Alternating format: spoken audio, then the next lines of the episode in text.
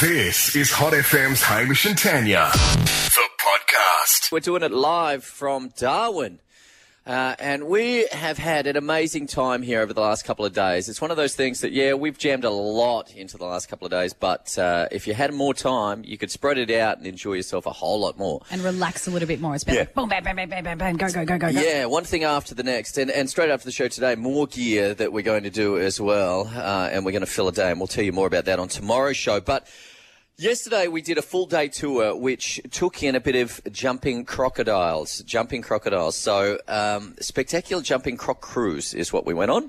Uh, it's a, an all-female crew. Yeah, it was is great. great. It was great. And uh, we, we got a chance to, uh, we jumped on board a big boat, which I was happy with, uh, in the Adelaide River. Uh, and Which does not span from Adelaide to Darwin. no, but uh, as soon as we were at, within 30 seconds, I reckon, of being on the boat and the boat starting and us uh, disembarking, so to speak, from from our moorings, there were crocs.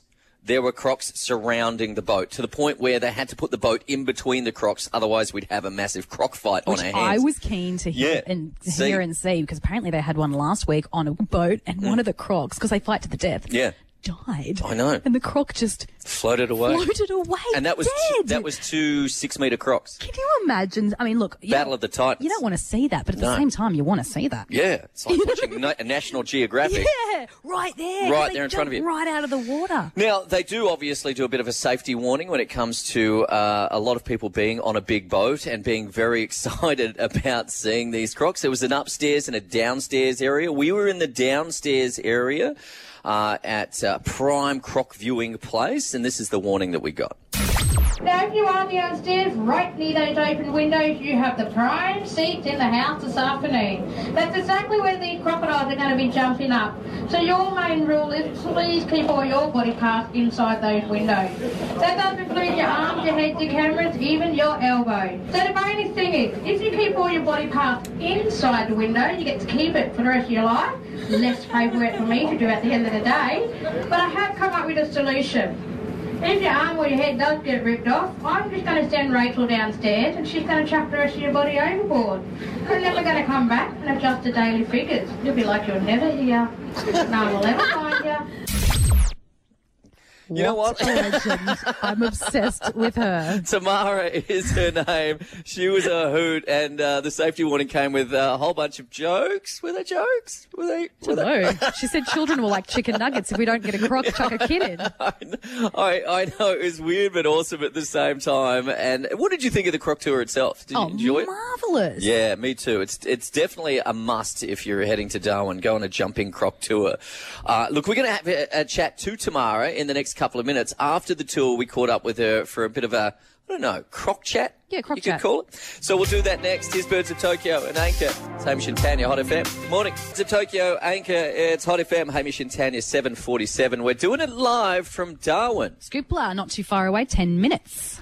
Now, yesterday we went on a, a, a bit of a tour. In fact, it was a full day tour that in, included a spectacular jumping croc cruise, which was magnificent. We loved it. And afterwards, we caught up with the skipper, Tamara, for Croc Chat. Tamara, you just gave the most amazing tour. Thank you so much. Thank you for joining us. I hope you enjoyed yourself. Oh, can I live here? You're very funny. You nail the jokes on the cruise. Thank you. You were joking about uh, a lady in a pink shirt. Is pink the prime colour to attract crocs? Pink and red, the brightest colours you can wear in the world, is what they're attracted to. How big's the biggest croc you've seen in here? The biggest one I get to play with is six metres. It's big enough. Big enough. Yeah. Big enough to eat me and you. Yeah, together. Yeah. It's interesting you say I, I feel like I learnt a lot about crocs in that hour, truly. You said that if you slow your heart rate down to one beat per minute, it won't be able to recognise you. The crocodiles can read your heart rate? Yeah, so basically, if we were to turn the motors off the boat Yeah. and just sit here and do nothing, they can pick up our heartbeat from a K away. It's a vibration that they're relying on. So if there's a faint heartbeat or any, any type of noise, so as soon as the cattle drinks water, as soon as their tongue touches the water, it sends out a vibration.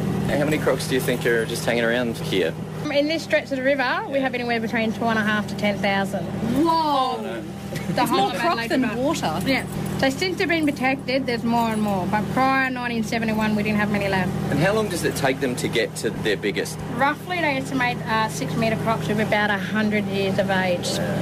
So the only way you can really tell is by you cut their back legs open and they have rings in them like a tree. I thought you were joking about that. No. Is that true? What? That's true. That's true. Okay, if I fell in, what would I do to make sure I didn't die? I'd probably just die, but Well, there was a young fella that fell 10 years ago off the bridge, and he was very lucky. He basically crossed his arm and let the current float him to the bank. We was in there for 15 minutes and not a single croc touched him. we don't know how he got away with that, but basically, you just got to try and not panic. But there's really no way. I mean, it's not the one we, you're looking at, it's the one underneath you can't see. So for every one, there's five underneath. Okay, okay. All right, well, Tamara, you're a legend. Thank you so much for having us on the boat. We had the best time. So cool to get up close and personal. And you- like you said, it's all females who run this ship.